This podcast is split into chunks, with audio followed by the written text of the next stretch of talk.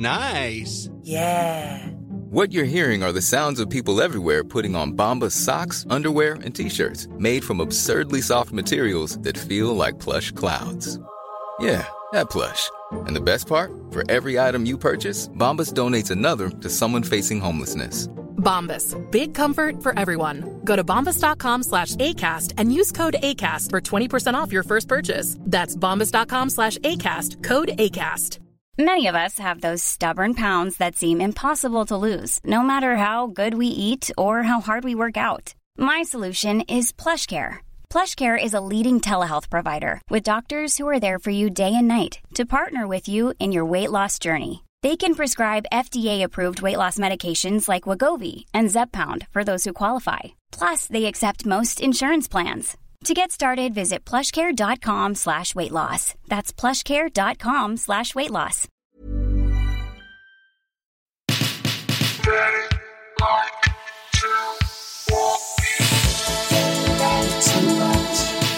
Something I've been thinking about is, I think you sometimes think of yourself as a late starter in terms of your career. That's not like an opinion I have. That's a fact. If you start at 35, you're a late starter. But one aspect of your life in which you're not a late starter is spring cleaning. Because you're not waiting for spring. No. I don't even know how it happened. The fever just took you. The fever took me. We have these sort of cubby holes in our house, which makes us sound like a pack of losers. But actually, they're like a very nice design component of our home. Do cubby holes equal loser? If I was listening to a podcast and someone was like, yes, we've got these like cubby holes, I'd be like, go suck a dick. Like, that's so annoying. A cubby hole is a thing that you have in primary school or at nursery. So to then be an adult, to be like, so there's this little area in our home where we've got our cubby holes, sounds so stupid and embarrassing. In fact, it's just a very ingenious use of space. And we just have this home. We just don't know where anything is. Everything makes us angry because it's like, where's the umbrellas? I don't know if I can find the umbrellas. Do you know where the headphones are? I don't, like, we can't ever find anything. And I just had a moment where I thought, it ends tonight. How many bags of rubbish do you think you've put out? To answer your question, I think like 27 or something crazy like that. Anyway, our kitchen is now a joy. The dry storage, a joy. All my kitchen cabinets, a joy. It was the great purification. That's what I kept thinking as I was in it. I was like, this is the great purification. And then just on a whim, I was in such an intense mode that on a whim, I dismantled the entire tree. I had a little nap on the sofa, and when I woke up, the tree was gone. The ornaments were away. As he was falling asleep, Jeff was like, I can help. And I'm like, you make it worse. Like, you only complicate the problem. Whereas leave this completely to me, and I will get it done so quickly and be so angry when it's over. But I did it. Now we have a major guest for you on this episode. Before we started this podcast, we wrote down these sort of dream lists in terms of like major British television writers and major British stars. And this lady was number one on the list of stars, even though she is also one of the great British writers as well. Daisy May Cooper. Triple threat, writing, acting, and comic chops as herself, because whenever she goes on a chat show, a panel show, she just destroys. She is so funny. And she's the team captain on a new ITV game show. I say new. This is actually one of the classic American game show formats. It's been going since 1961. It was voted number 8 in the top 60 game shows ever by TV Guide. Ooh. And we're getting a British version. It's a little bit more sarcastic and barbed, hence Daisy May Cooper being one of the team captains and Alan Carr being the other. Very classy host as well, Stephen Mangan. Oh, this is very high-end sounding. Yeah, so that is coming to ITV1 and ITVX very soon. And our guest on this episode is only Daisy May Cooper. Quick watch. So I picked a film this week. However, I've justified this choice because it is available on Amazon Prime. I watched Saltburn. So I have to admit, I didn't fancy it, and it's because I've got a chip on my shoulder about posh people. It's about posh people, right? Yes, it is about posh people. What if it's a skewering of the posh people? Depends how many posh people I have to look at. You have to look at so many. I think I can live without it, but persuade me. I hate when people say persuade me. It's like, do a dance, little monkey. That's yeah, what people, okay. I'm sorry. Yeah, that was an awful thing to say. A friend of mine said this like decades ago. She went, I fucking hate when someone goes, I love having my mind changed because all that means is you like a fucking show for you. And I thought, that's correct. Yeah. So I fucking loved it. So it opens and we see a working class boy who is starting Oxford. He's an outcast. He doesn't fit in. Everyone's wealthy. And he desires this gorgeous posh boy. He eventually befriends him and then is invited to the family estate, which is the titular Saltburn. When I started it, I could see it said that the running time was 2 hours and 11 minutes. And I was like, motherfucker. It needed every minute of that to get the story told. It was so phenomenal. So what was disturbing about it then? Where to begin? Okay, so two things are disturbing about it. Number one. Where to begin, and then it turns out there are two things. Where to begin, and then as it turns out, there are two things. So number one, it's intended to be disturbing. It's very sexual, but it's also so disgusting. What is it, depraved? They're doing depraved things. You know, I don't want to kink shame these fucking pervs, but I think that a little bit of what happens is some kinky shit. But it's also just... Ooh. So Saltburn is the name of the house. Yes. And how posh is it? Are we talking a bit of a country pile or are we talking Downton Abbey? No, we're talking Downton Abbey. I have no British countryside fantasy, which you know because early in our courtship, you had a friend who had a countryside home. And I always felt the attitude that you and the homeowner brought to it were like, a weekend in the countryside. Whereas I thought, that sounds awful. Actually, I don't know that I initially thought it sounded awful. I think I thought, I'm having British adventures. I'll go to the countryside, rolling hills. And then we went out there and I was like, this is disgusting. Like, this guy's got money. Hire a fucking cleaner, motherfucker. That's one of the things they got so right in Succession, though, with Lady Caroline's house, that it was a bit smelly and all the food tasted like roadkill. Yes. And then, like, here's my problem with it. The attitude is, mikasa e sukasa, relax, enjoy, this is our house, we have people over, it's an open door, we don't lock our doors. So there was some point where I thought, he keeps saying relax and, you know, enjoy yourself. So what I would do is I'd get a tea. I mean, I'd get a fucking coffee, but there's no fucking coffee here, there's like fucking tea. So I'll make myself a tea and go read my book. And then he, like, made a fucking snide comment about me being antisocial. It's like, oh, well, I guess Sarah's a little too busy to speak to all of us. And I was like, you're a cunt. We could say this person isn't your friend anymore. I wouldn't speak this freely. But, like, it was so... My problem with the countryside experience, as I have had it, is that you are constantly told to relax. And every time you fucking try to relax, you're judged for it. And oh my God, the mattresses. So the first night, we sit in this mattress that essentially collapses onto us as we lay on it. Like, it comes up at the side. It's this performance of luxury that is actually just fucking exhausting to deal with. Before we finish on Saltburn, anyone we might know in it? Rosamund Pike plays the mom. Richard E. Grant plays the dad of this one posh boy. So it's like the two sort of leads. The lead is the working class boy. Barry Keoghan, he's Irish. He was unbelievable. The posh boy is played by someone whose name I can't remember and I don't care, but he's very pretty. Anyway, I thought it was fucking fantastic. Some of the lines that the posh people are saying are so funny. And as someone who doesn't know that world, I just got the sense that it is really smartly, sharply drawn. My quick watch is Based on a True Story.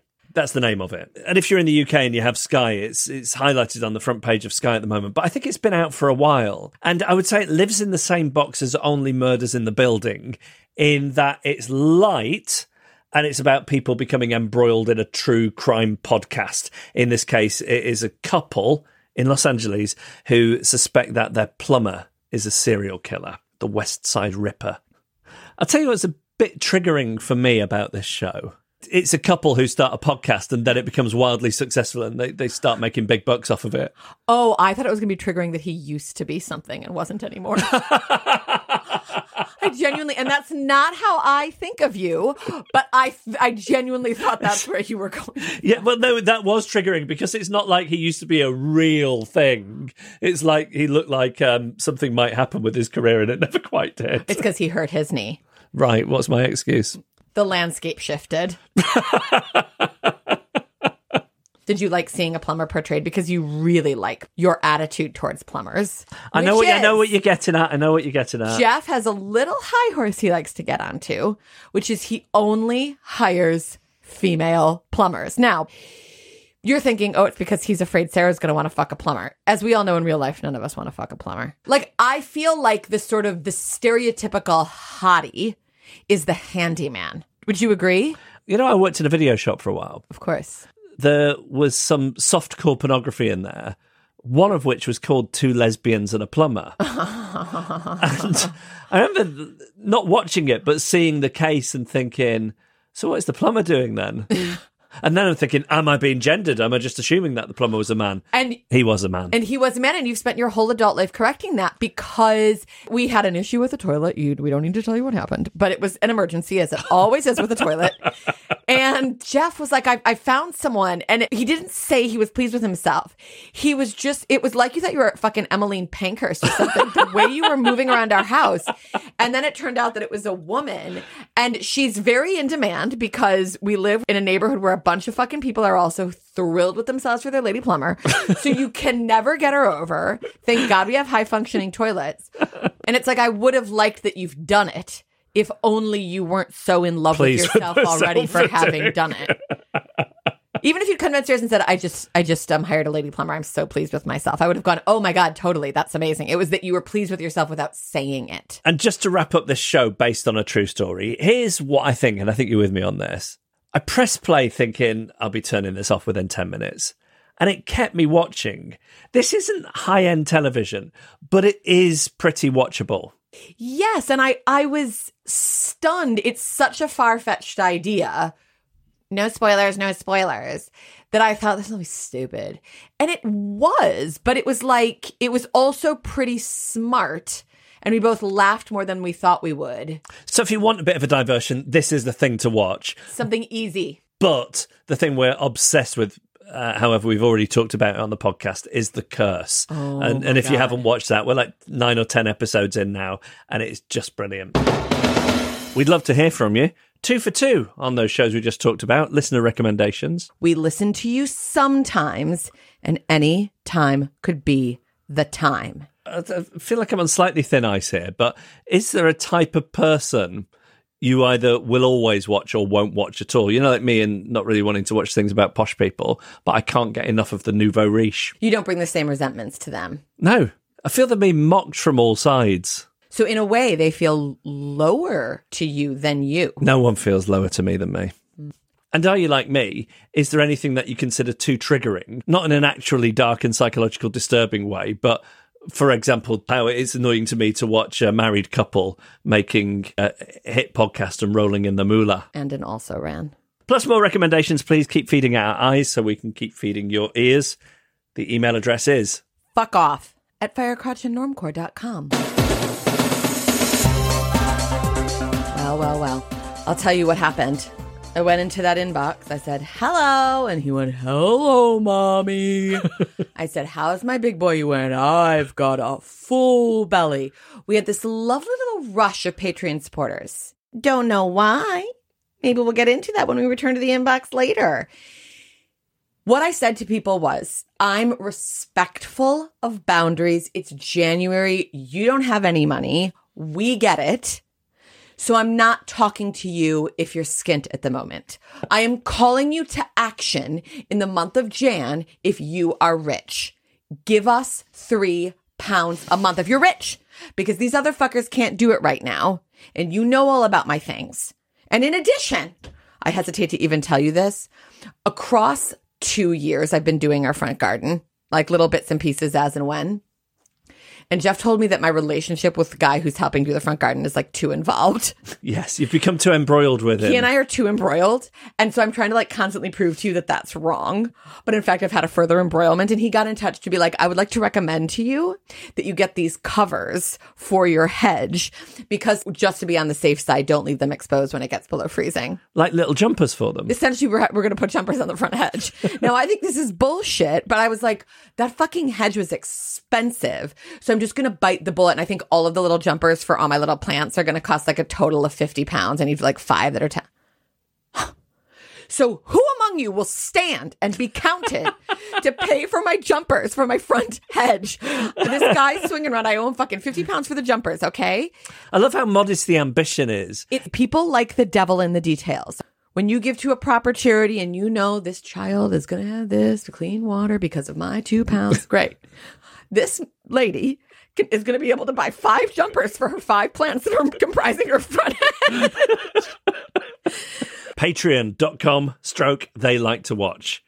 And coming up later, she's going to be a team captain on the British adaptation of the American institution game show Password. This seems to be a real thing. These American shows which have been around for decades, like this and Jeopardy, I notice we're getting now in the UK with Graham Norton. I think they've tried it a couple of times over the years, but it's never caught over here. Let me just think about this. Really old idea. Really famous host.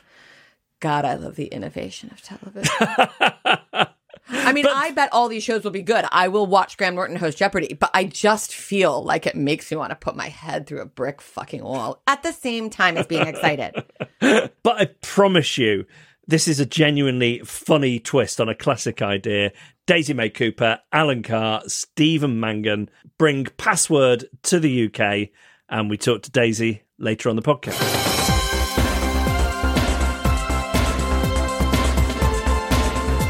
All right, laters, traitors. They're back.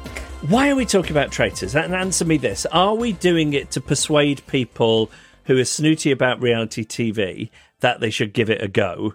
Or are we giving the people who are watching Traitors somewhere to put the feelings? Both. It is just better than other reality shows, isn't it? It is. And I think it's because it's forced honesty. Something culturally happens for British people when they're allowed to, like, say what they actually fucking think. Do you think it's even worth trying to do the breakdown of the mechanics of the game? No. Here's, I think, all we need to say for people who have not watched. A bunch of people show up at a Scottish castle.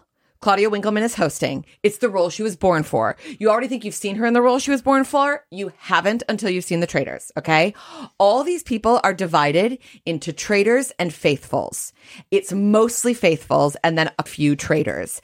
And then the game is about the traitors keeping themselves secrets and the faithful working out who the traitors are. Have we ever talked on this podcast about the time you worked with Claudia Winkleman? I don't know, but we should tell it again. Okay, so I worked with Claudia Winkleman. Let me tell you everything. So I don't want to brag, but it's relevant to the narrative. I have been on Would I Lie to You? Now, I was what's called a standby booking. So, like, I wasn't good enough to go on the show, but it was in COVID and they were like, you know, they needed to have people ready. And I was sleeping on the sofa at about 2 p.m. and my phone rang and it was my agent. And she went, "You're going to be on Would I Lie to You. Mo Gilligan was in a car accident and you need to get to like Elstree Studios in an hour and a half." So I get there and Claudia Winkleman is one of the other panelists. So it is so fucking high status, right? It's her and the other guys and they're so nice. And then I did well in the record, but I didn't like... You didn't knock it out of the park, sir. I didn't knock it out of the park. I didn't think I knocked it out of the park. You didn't blow the roof off. No, I don't think I blew the roof off. And Claudia Winkleman was on my team. And then she took a beat with me, my team member. She took a moment. She took a moment, Claude. And everyone calls her Claude. They're like, "Claude, darling, Claude, you're tan, Claude, the fringe, Claude." And I was like, "Claude, you know." And she takes a moment and she goes, "You're wonderful." Like, she really wanted me to know I had done well with the opportunity I got. Mm. And she's like, "You were wonderful." And I was like, "Oh, thank you." And she's like, "Wonderful. Sarah, I'm going to follow you on everything. Everything. I'll follow you on everything." And I was like, something in that felt very sincere.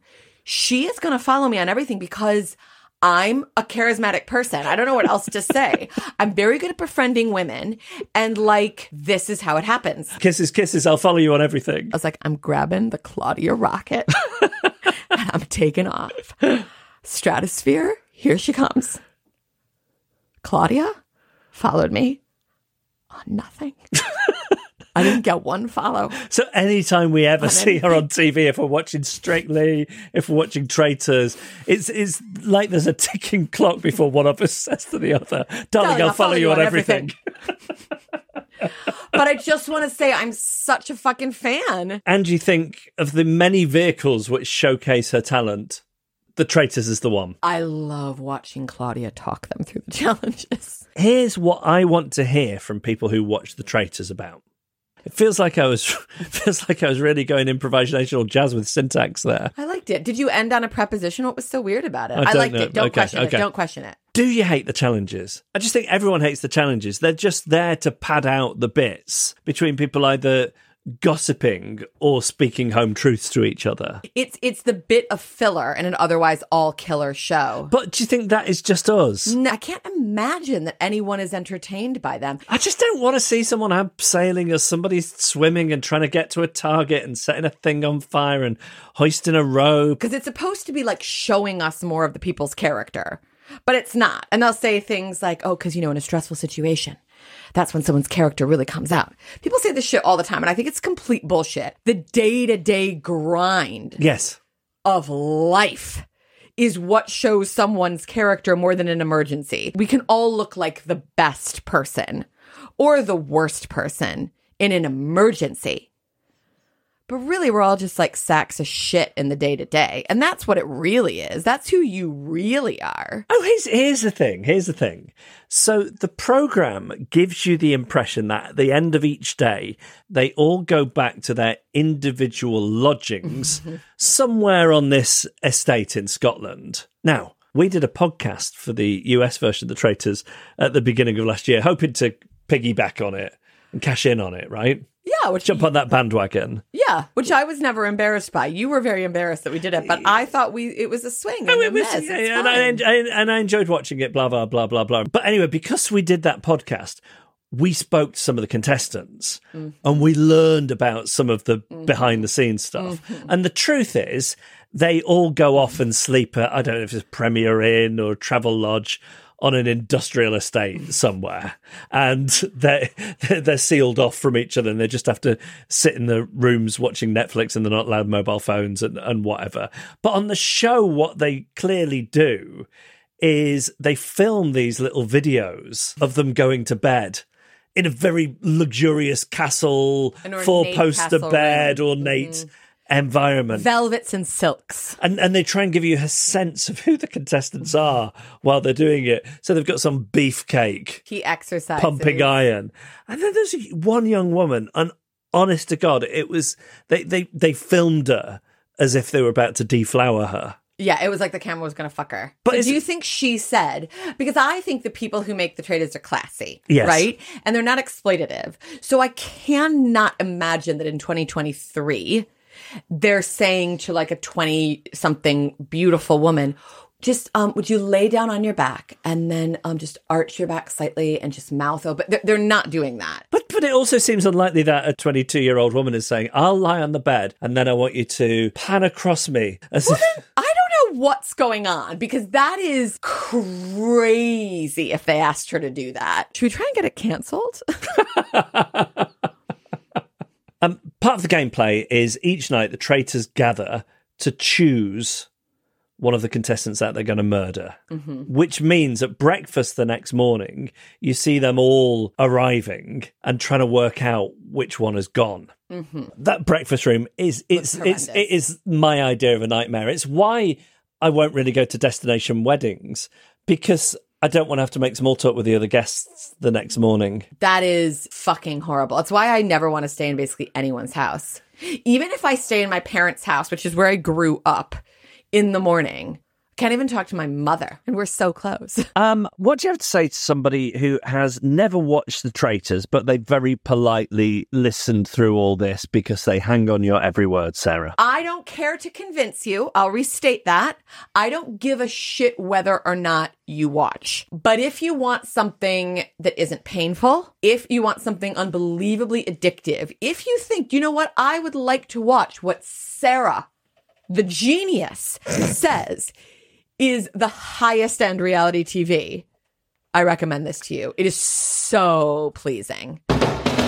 Are you watching The Traitors? If not, why not? Mm-hmm. Given that you've undoubtedly had many people saying to you, no, it's better than other reality shows. What is it in you that's holding out going, no thanks? Also, if you are watching it, do you despise the challenges? And has a famous person ever followed you on everything? Have you ever been in that situation where you thought, I met a famous person and we really hit it off? I think this is going to become something. Oh, the pain of it all. Well, Claude, I think about you. I love you every day. No, but I think about her. I bet I think about her twice a month. And I wish her all the very best. The email address is fuckoff@firecrotchandnormcore.com. And coming up next, only one of the funniest people in the country talking about panel shows. She's one of these people who really, she's an actor and a writer, and yet she goes on these shows and she can either hold her own with or is funnier than the funniest stand-ups in the country. Mm-hmm. She's that good. She's a team captain on the British version of Password, which is coming to ITV1 and ITVX. It's Daisy May Cooper. They like to watch. When you're ready to pop the question, the last thing you want to do is second-guess the ring. At BlueNile.com, you can design a one-of-a-kind ring with the ease and convenience of shopping online. Choose your diamond and setting. When you find the one, you'll get it delivered right to your door. Go to BlueNile.com and use promo code LISTEN to get $50 off your purchase of $500 or more. That's code LISTEN at BlueNile.com for $50 off your purchase. BlueNile.com, code LISTEN. Hiring for your small business? If you're not looking for professionals on LinkedIn, you're looking in the wrong place. That's like looking for your car keys in a fish tank. LinkedIn helps you hire professionals you can't find anywhere else, even those who aren't actively searching for a new job but might be open to the perfect role. In a given month, over 70% of LinkedIn users don't even visit other leading job sites. So start looking in the right place. With LinkedIn, you can hire professionals like a professional. Post your free job on linkedin.com/spoken today. Wow. Nice. Yeah. What you're hearing are the sounds of people everywhere putting on Bombas socks, underwear, and T-shirts made from absurdly soft materials that feel like plush clouds. Yeah, that plush. And the best part? For every item you purchase, Bombas donates another to someone facing homelessness. Bombas. Big comfort for everyone. Go to bombas.com/ACAST and use code ACAST for 20% off your first purchase. That's bombas.com/ACAST, code ACAST.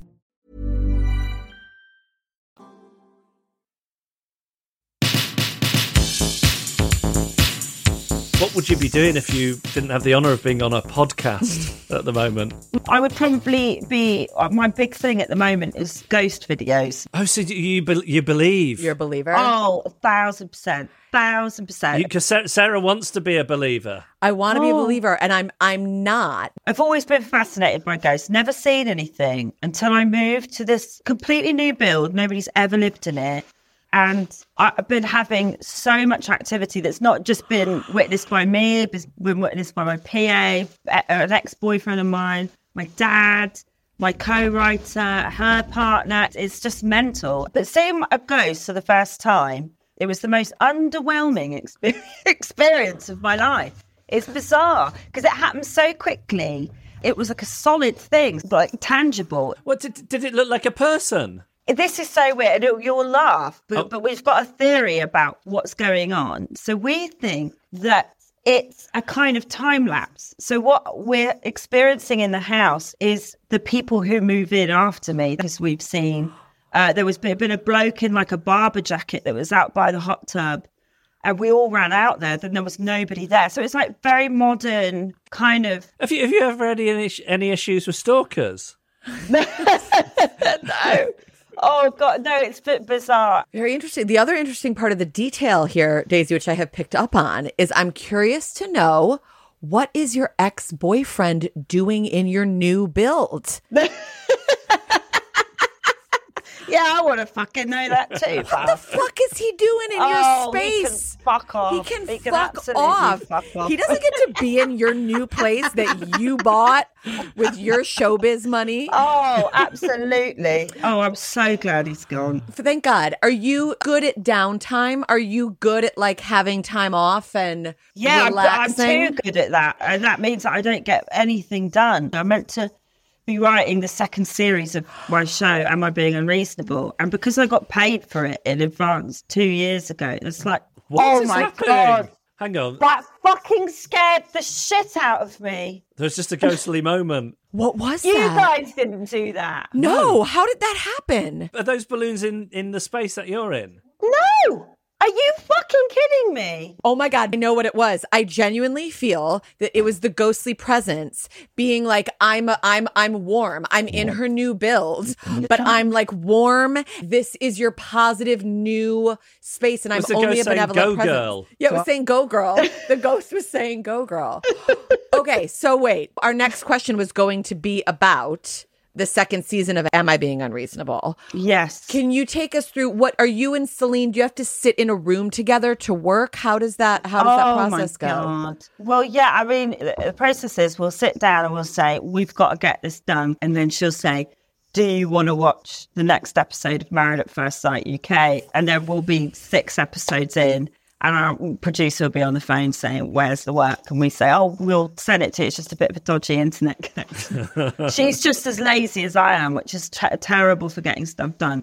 And we got some money in advance, which is the worst thing that you can do. Oh, when you've already been paid for something. Oh, I don't want it. I spent that money fucking ages ago. I don't want to fucking do any work for that now.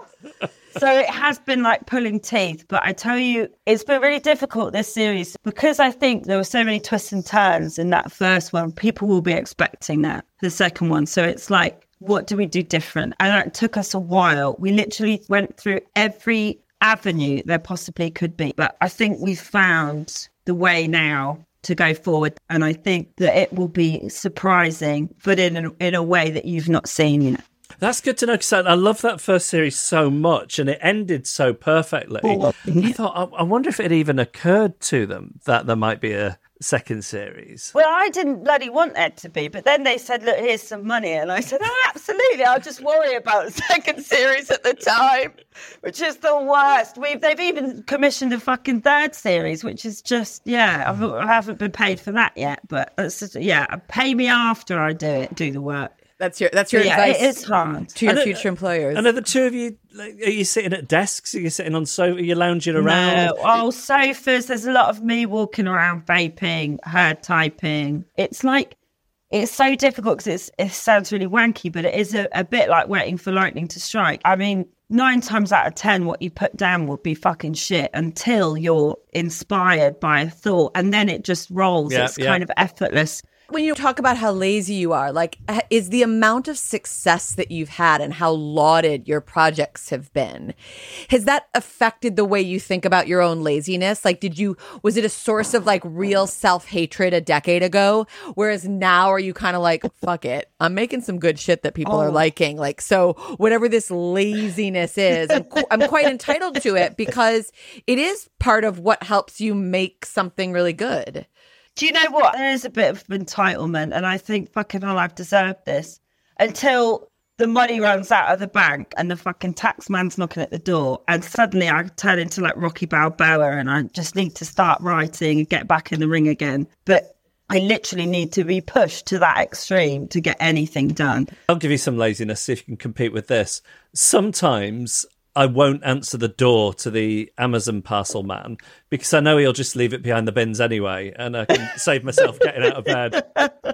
Yeah. Oh, I do that all the time. I do that unless I know that I've got to do some work, and then I will use that man as the procrastination. So I'll corner him for 20 minutes and talk to him when he wants to get off. Are you at a stage now where if you have an idea where you think, ooh, this is what I'd like to do next, it just gets made? Or do you still have gatekeepers that are kind of difficult for you to move past? I think, without sounding like a twat, I think it does get made, but I don't do that very often. And I'm so lucky that, you know, the BBC trusts me, that when I go to them with something and say, I think there's something in this, that they go, oh, fuck it. Here you go. Here's some money up front. Go write it. To which I just don't do anything. What are you likely to spend? Like, what's like the thing that you go splurge on? Is it holidays? Is it clothes, meals, everything? Oh, do you know what it is? It's fucking plastic crap. You know, like shops like The Range or Home Sense or Home Bargains. I think it's just like an instant gratification thing, especially because, you know, we grew up not having anything. So now it's like, oh, I've got to have things. But my mum's a hoarder and I've got to be so careful of not getting into that territory. How bad is the hoarding? She hoards her dead pets in the freezer. What? Oh, how many are in there now? She's got a dead parrot in the freezer. She's got 3 budgies. She's got a cockatoo. I think that's all that's in there at the minute. I'm not sure if the dog's in there. Seriously. What is the plan? Is it like Walt Disney? She's hoping that they'll be able to bring them back somehow. And reanimate them. She just like, oh, I just don't know where I want to bury them yet. And it's like, no, you just don't want to get rid of them. I mean, it's mental. And she thinks I need bloody therapy. But she's like that with everything. I gave her some money the other day. She went out and bought 3 exercise bikes from charity shops, one of which doesn't work. She's got 4 wheelchairs she's bought that are in the garden, right? And she's never needed them, but she's bought them just in case she needs them. And one of them, you know, like The Last of Us, it's got like vines that have grown around like it's like an apocalyptic fucking... Oh my God, it's mad. Is it like a relay? Are they arranged in different points that she'd be able to tip herself from one into another? What's the system? Like they're just sporadically out there. And do you know what? It's so fucking funny, right? So my partner has got a son who broke his collarbone. And we needed, when we went on holiday to the Isle of Wight, I phoned up Mum and I said, do you have a wheelchair that we can borrow? And she said no. Can you fucking believe that? Oh, it's great. That's unreal. How often do you speak with her? Oh, often, unfortunately. No, she's great. She's just completely mental. No. She's so mad. And do you know what's so funny? My dad, who plays Martin Mucklow, works with hoarders. That's his job. Is that how they met? No, so he did it to try and help my mum, and she won't listen to him. So they're still together? Yeah, it's mad. I'm going to bring this back round to Am I Being Unreasonable, if I may. Yes, absolutely. And then I can even segue from there on to Password, which I believe is what they would like us. Oh, yes. I was wondering, when you work on panel shows, does it even feel like work to you because you're not having to write anything? It's brilliant because you just get to fart around. But I'm totally out of my comfort zone because I'm not like a stand-up comic. And are you keeping scores in your head of whether stuff's landed and got a laugh in the studio? Oh, absolutely. Absolutely. But there's nothing worse than if you do a joke that doesn't land and you just... Can watch yourself slowly losing confidence over the episodes and just getting quieter and more small. Oh, it's awful. And does that still happen to you? Like, you're far enough into Buzzcocks now. Like, I would assume that you feel comfortable enough with the other people on that show that you can kind of go out and nail it. Or do you still have episodes where you feel like you're trying shit and it's just... Oh, I think everybody has that. But do you know what? It's gotten so much easier. Now we've got to know each other more. I mean, they're such brilliant guys. And I feel like they're little sister and they really look after me. And, you know, I know that there's a lot of panel shows that are really competitive. I think it was Mock the Week, wasn't it? Where you had to fight. Not only did you have to be funny, but you had to really fight to find your chance to be funny. And that's fucking hard. What was it like when you were a host on Drag Race? How did that come to be? Did they come to you? Were you like a super fan and you went to them? I mean, they came to me and I've never been so happy. I think Michelle Visage is one of the most emotionally intelligent, kind, interesting, funny, clever people I've ever met in my entire life. And I mean, of course, like Rue is incredible. And so this amazing presence and so funny. You must have, like, in terms of those shows where they have people sort of coming in for an episode or two, or even a series, you must have pick of it at this stage in your career, though. Oh, I don't know. Phones sort of stopped ringing. Well, maybe you peaked with Masked Singer. Oh, God. Oh, I did enjoy that, though. That was so fun. But oh, my God, it was exhausting. Being in those costumes, my God. I remember being on stage and getting, like, critique from Stephen Mangan that went on for 20 minutes and thinking, I'm going to fucking pass out.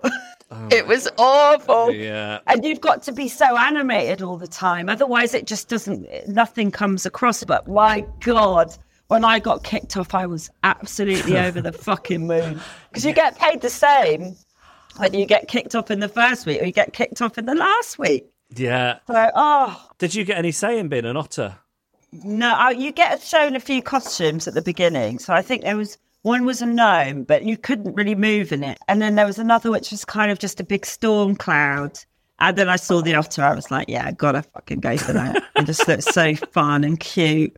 With stuff like this, when these offers come, do you have to play a little bit hard to get, or they just make the offer and you're like, yep, I'll be doing that? Oh, yeah. I mean, I get my agent will email me and say, you know, Masked Singer have got on the phone, and I say, how much? And they tell me, and I go, yeah, please. Yeah. Are you, that'll keep your mum in wheelchairs for a decade. Do you have American ambitions, or are you like, fuck it, I got my new build, I got my kids? For the right money, I'd do fucking anything, I think, other than anal. Yes! I would do it. Whatever. Do it. I will sell out. I'm not. But I'm in that respect, I'm not kind of ruthlessly ambitious. I know that there's people that will sort of go on holidays and casting directors and all of that shit. And I can't. I just, everything in my being, I can't schmooze like that. I'm surprised one of those big directors like, what's his face, like, Judd Apatow. Or like, they're always like really into British comedy, and like, you'd expect how they become obsessed with This Country or I'm Being Unreasonable, and then they put you as the funny best friend in a film. Oh, yeah. No, nobody gives a fuck. Nobody cares. I wonder if that's not how it. That's got to be coming. That's got to be coming. Do you have... a best friend? I know, is Celine your best friend? My best friend, my soulmate, my everything. She's your soulmate. Everything. She's the one. And is that friendship so pure that when either of you have had success so early on, straight out of drama school, she gets cast in Land Girls, then you go on to create This Country, you only feel joy for each other's success? Or is that just a little bit of it eats away at you? Oh, no. Do you know what? We didn't talk for fucking ages. I wanted to cast her in This Country as this bully girl called Tracy Chambers. And it just so happened that the part was cut. And I was so awful and pathetic. I just didn't have the heart to tell her. And I just couldn't phone her and tell her. And so the more she chased me trying to find out what was going on, the more I ghosted her. And it was like one of the fucking worst things that ever happened to us. And what is that, like a fear of like having to give uncomfortable news? Yes, I can't bear it. I'd rather have my arm be taken off by a bus. Do you feel that anything about it has made you more able to be confrontational? Oh, I definitely could now. Do you know what that comes from? I had no self-esteem back then, and I didn't... and Charlie and I were fucked over by so many kind of production companies and sort of crappy agents and stuff like that. It's so much easier now. Where did you get your self-esteem from? BAFTAs. I get winning a few BAFTAs. Oh, so I've got no chance. But is that, that's like such a funny thing to say, and I imagine to some extent it's true, but is that a little bit... I would imagine that like professional validation actually does kind of help you understand your worth, whether in a relationship or in a professional meeting, Yeah, it's so weird because you want this thing, like the BAFTA, having validation and success was something I'd wanted to be able to prove to the world that I had something to offer. And when that happened... it's so strange because it doesn't really fucking validate anything. It actually just makes you ask more questions. And it makes you think, actually, who am I? And does my career define who I am? It's been such a fucking roller coaster. And especially like with the show, because with This Country, a lot of my family were in that. Like I wrote that with my brother and I had my dad in it. And that in some ways it brought us together, but it really pulled us apart as well. It's bizarre. Do you have much fear about sustaining the lifestyle through till retirement? Oh, absolutely. I've got to figure out a sort of business, you know, like how Holly Willoughby went into that. Was it Wild Moon or something? I've got to come up with something else that's not to do with the industry. Do you know what I mean? Like invest in candles or something. Yeah, you do. Oh, God. Yeah, I've got to think of something fast. Daisy, as you've been talking about everything to do with money, you are describing, Jeff, your fundamental essence. I mean, it could all be coming out of your mouth, except you're not successful. And the big difference is I am past the successful phase of my career as well now. I'm like a horrible warning from the future about what could happen if you don't start investing in a candles business. Before we let you go, we want to know what to watch. So apart from, you've mentioned Married at First Sight, and you've mentioned Drag Race. What should we be watching? Password. You got to watch Password. We're going to watch Password. That's it. What should we be watching that you're not in? Oh, God, I'm not in. I like Botched. I just love crap reality TV. That's my go-to. That's my comfort. Oh, absolutely. So is Botched surgery gone wrong? Is that what? Yeah, or it's like they've had bad surgery and then you're going to see these two doctors and they're going to make it all better for you. Yeah. That's what it is. Absolutely.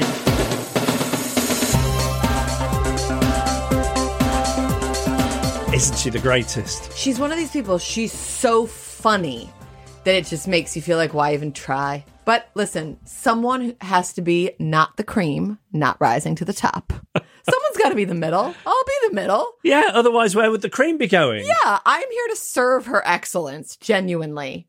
So generous with her time as well. And look out for Password on ITV1 and ITVX. Do you want to tap on the door? Hello? Mr. Inbox, is that you? It's still cold weather, so I'm sticking around. I got a full belly this week, and my mama was happy and satisfied. This first email comes from Jade. She writes, "Hello there, Sarah and Jeff. I am a decade-long, well-meaning, but now very worn-out primary school teacher based in Southeast London who has neither joined a Patreon or emailed into a favorite podcast before. Jade, I'm honored." And is when you were thinking of these wealthy people, is it famously overpaid primary school teachers who you're thinking of with the disposable income? I know, but you've hectored her into giving us money. Jade, I know you're overworked and underpaid, but I need to get my eyes done. And I need my jumpers for my front hedge. Okay, so I've been following your dreams over the last months and having heard about your obsession with Everest, then in parentheses she writes, "Me too." I have finally been moved to do both. Jade, thank you for joining the Patreon. She continues, again, "I am obsessed with Everest documentaries, with their standard inevitable deaths and their protagonists with harrowing life stories which led them to where they are. Can you psychoanalyze those of us that are hooked on these docs? Jade, here's a little hint for anyone. If you feel like you write in and I don't ever read your email, all you got to do is say, 'Sarah, would you mind psychoanalyzing this for me?' Okay, yes, Jade, happy to do this for you." Can you just remind any newer listeners of... New listeners, I love Everest. What else do you need to know? Can you just remind any newer listeners of what your qualification is for psychoanalyzing people? Oh, zero. Right. I just think I'm like fucking really smart about this shit. Also, I love the opioid crisis, not like that, and Mount Everest. Okay, these are my areas. So what Jade has picked up on, I have as well, is that people who do extreme sports, they got to screw loose. Like, no really happy person climbs to the top of a Mount Everest, and that's part of why it's interesting. Because they can seem like very positive, sure, goal-orientated. Sure. Yeah, so I don't know. Then be into your gym routine or whatever. Doing a thing where you could maybe die isn't brave. It means you're damaged. I will never go to the top of Mount Everest. So the forbidden nature of it for myself as a sane person really intrigues me. And I'm also intrigued by people who don't seem to know how disturbed they are. I always like a person who thinks that something is coming from a good place when it's coming from a bad place. And I think that a lot of people who do extreme shit, it's coming from a place of pain. I'm sorry for your pain. Marathon runners? Yeah. But that's old news. What are you running from? We all know that idea. Marathon runners, I refuse to watch a marathon. Why do I would never want to watch someone push themselves? And I have a friend who's a marathoner, and she ran the London Marathon. She's like, please come watch me. I was like, I can't. I'm so sorry. My bottom line is I'm not going to do it. But I'm a pushover, and she's quite aggressive. So she kept badgering me. And I was like, oh, okay. She's like, you don't understand. It's going to be exhilarating. And I was like, you don't understand my limits, but I'm fucking going to do it for you because I don't want to keep arguing with you. I said, can you guarantee me a mile at which you'll want to see someone? So I'm doing the job you want me to do for you, even though you're fucking electing to do this, whatever. She says something come to mile 9. Mile 9 is not insane. I'm thinking, I once ran 6 miles. That sounds reasonable. Okay, fine. I show up at mile 9. Is this going on too long? Yes, but keep going. I show up at mile 9, instantly wept. I was so overcome by the emotion. It was beautiful. Okay. Jade asked me to psychoanalyze, and I got so excited that I just psychoanalyzed, but then she gives some of her own suggestions, which I'm going to now read. Okay. Is it scenic transportation? Not for me, but maybe for you. Is it the connection with fellow childhood traumatized individuals? Maybe. We've all got some baggage. Is it living vicariously through someone else pushing themselves to reckless but inspirational limits? No, because I find that gross. Jade finishes. These days, I will branch out further, and I'll give any documentary involving an extreme sport or passion in nature a go. Okay, so Jade is much more active than I am. One of your guests recently recommended a 100-foot wave, which I devoured and really enjoyed, even though I've only tried surfing once and won't be rushing to get to the pack of the waves anytime soon. I started that. I know it was good, but you know how I am with this podcast, Jade. I gotta stick to the really, really fine stuff. Jade, my husband is rolling his eyes at me because I took so long to make it through your email, but it's because I loved it so much. Everest forever. This comes from Bronwyn, who says, hi, FC and NC, self-appointed Antipodean correspondent dialing in from Melbourne. Having lived in both Australia and the UK and being burdened with a mid-January birthday, the 14th, thanks for asking. Happy almost birthday. I think this is a complicated question.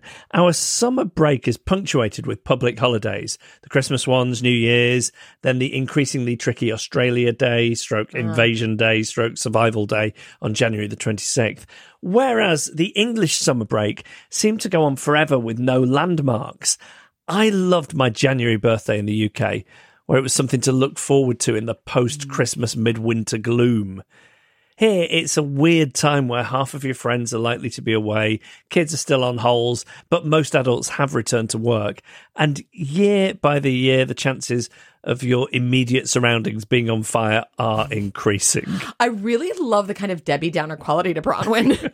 It's and year by year, the country's burning. What about the complicated Independence Day? Wah, wah. Anyway, while at home over Christmas, my murder as entertainment-loving parents have got me watching Annika, which is a police procedural. Boo! See, she's such a Debbie Downer. Bronwyn, I love it. Set in Scotland with slightly Nordic vibes. Yes, I think it might be one of those guys who wrote something like The Killing or The Bridge or something.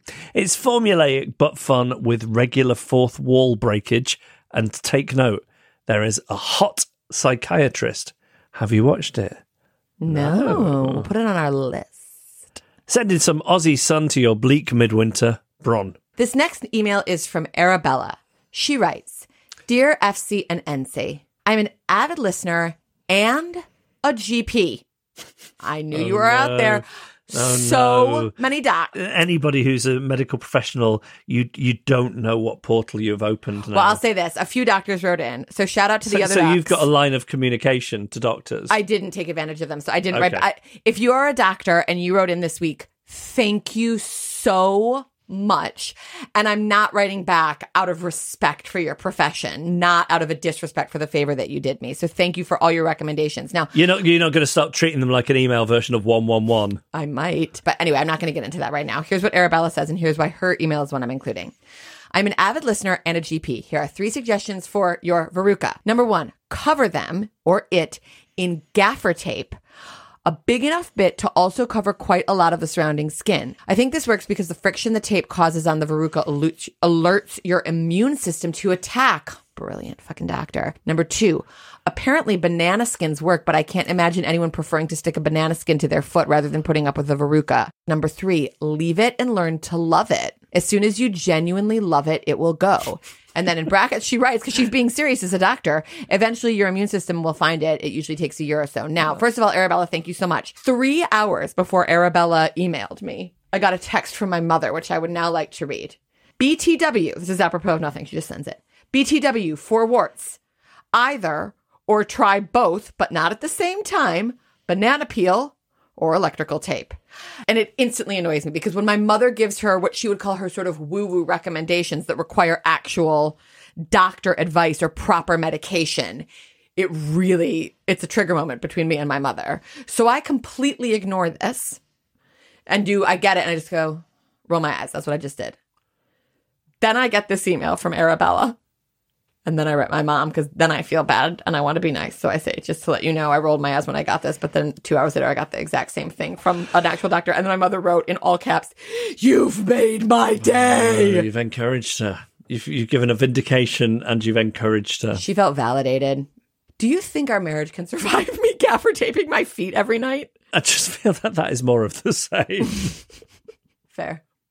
Sarah Mankant thinks we should watch Animal Kingdom on Amazon Prime. It follows a fucked up crime family through their various criminal escapades and dysfunctional family relationships. She went on and on about how great it is. Lauren Rook thinks we should watch Transparent, Hacks and Beef. We've done 2 out of 3. You've seen all of Transparent, right? I think there was a point where I fell off, but I watched more than you did. Hacks we've seen. And you like it more than I do, but I am looking forward to it coming back. I think when it's good, it's really good. When it annoys you, it really annoys you. It's really cheesy. And then Beef we watched an episode of, and I quite liked, but never had the click with it, so maybe. No, and I think it just won all these Golden Globes last night. Maybe we should. Oh, we won Golden Globes last night, didn't we? Did we? Go on. Succession. Because I consider us now. We're part of the team. Yeah. And Ellie Stewart thinks we should watch After the Party. It's supposed to be this fab Kiwi show. Yes, and someone else recommended that to us in the last couple of weeks. So we're trying to... Have you watched After the Party? Get a swell of momentum. Tell us that this is going to be the next great Antipodean sitch that we need to delve into down under. Our email address is... fuckoff@firecrotchandnormcore.com. This week, Daisy May Cooper liked to watch Password, which is coming soon to ITV1 and ITVX, which she was promoting. Married at First Sight, which is on Channel 4. Drag Race, the UK version on iPlayer, international versions on Netflix, and Wow Presents Plus. A couple of the last seasons on Netflix. Also, if anyone can wait in to tell me where I can watch all the seasons up till season 12, I still can't find it. And she likes to watch Botched, which you can find on ITVX or Prime. Sarah liked to watch Saltburn, which is available now to stream on Amazon Prime Video. I like to watch Based on a True Story, which I think is on Peacock, which you can get through Sky and Now TV. And we like to watch The Traitors on BBC iPlayer. What a week of good TV we've had. What a week. Yeah, there's been no shit up in that bitch. 3, 2, 1. Well, a little bit of snow today. Maybe a lot of snow where you are. Crazy shit happening up in Canada. Is that right? Yep, read that on the news. My favorite part of the news is the weather. I don't know if we've ever told you that before. You love the weather. Oh, God, do I love the weather. Give me a weather report. Because I was like, who's still watching the weather? We've all got an app on our phone. Turns out it's my wife, Sarah Barron. I can relate to the weather. You were watching the One show earlier. I fell asleep to the One show. Oh, okay. I was so exhausted and I went, can I just have like 45 minutes? And you said yes. And so just put on, as you like to call it, terrestrial TV, and that's what was on. It wasn't my favorite thing I've ever seen. But you know what? 2024, not going to be so negative. How is it going to build me up to shit on the One show, I ask you? I go with God. I go with grace. I go with positive energy towards the One show and all other fabulous television that we will discover together in the new year. Bye-bye.